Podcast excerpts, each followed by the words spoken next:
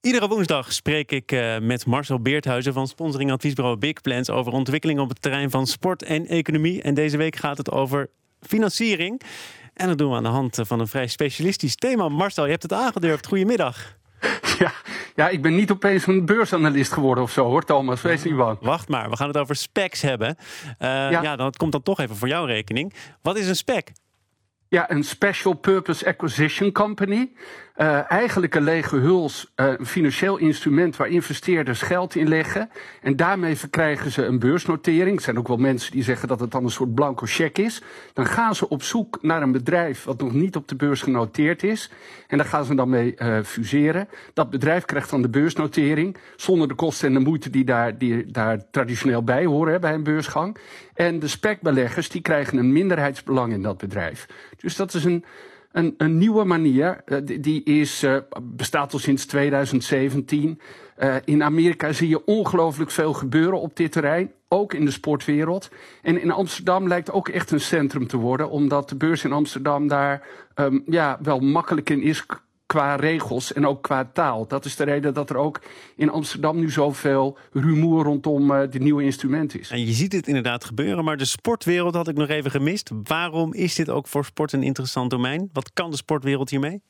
Nou, sowieso zie je dat er natuurlijk bij investeerders heel veel interesse is in sport. Hè. Dat, uh, en voor de sport is het een interessante manier om financiering te krijgen. Um, en je ziet met name in, in de Verenigde Staten allerlei combinaties van sport en technologie. Bijvoorbeeld sport en sportweddenschappen, sport en fitness, sport en gaming. Waarbij ook uh, grote bedragen worden opgehaald. Ook vaak met uh, ja, bekende oudsporters vaak als een soort van influencers. Die dan ook helpen om het geld aan te trekken.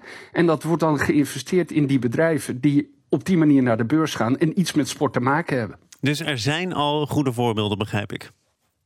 Ja, nou, uh, bijvoorbeeld wat betreft die influencers. Colin Kaepernick, nou, die kennen we van de Nike-campagne. Die heeft een spec opgericht met 250 miljoen dollar erin. Shaquille O'Neal doet dat ook.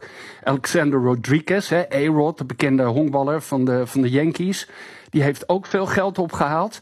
En je ziet dat partijen als Liberty Media, die we bijvoorbeeld kennen van de Formule 1 en ook eigenaar zijn van de Atlanta Braves, dat die nou ook 500 miljoen apart hebben gezet om een, uh, ja, een, een spec te gaan doen in de wereld van de media. En het ook nog wel interessant element, Red Bull, dat is een combinatie van een, een uh, oude uh, Goldman Sachs bankier en Billy Bean van de Oakland A's. Die hebben ook een spec opgericht.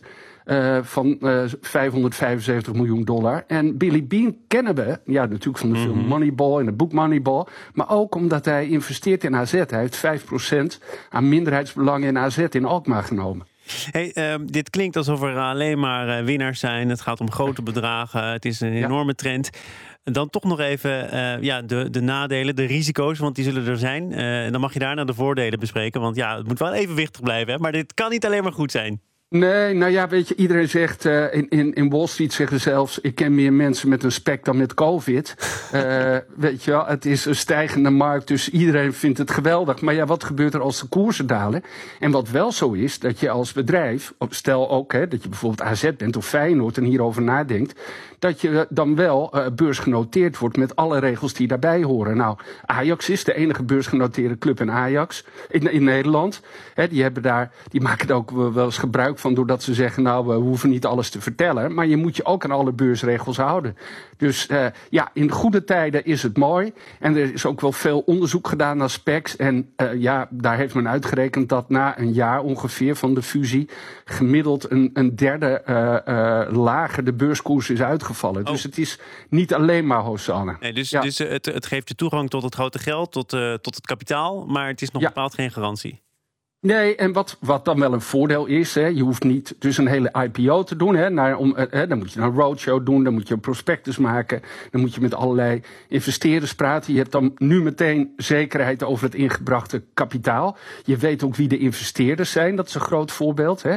En vaak brengt het management van zo'n spec ook kennis en ervaring in hè, op het gebied van sport of sportmanagement. Dus dat zijn, dat zijn de goede, de goede kanten van dit verhaal. Ja, en je kan, kan ook zeggen, nou, dit is een manier om met investeerders in contact te komen. Lukt het niet met een spec, dan kan het misschien wel op een andere manier. We hebben het nu nog vooral over Amerika, maar Amsterdam is in trek. Komt dit heel snel naar Nederland, denk je?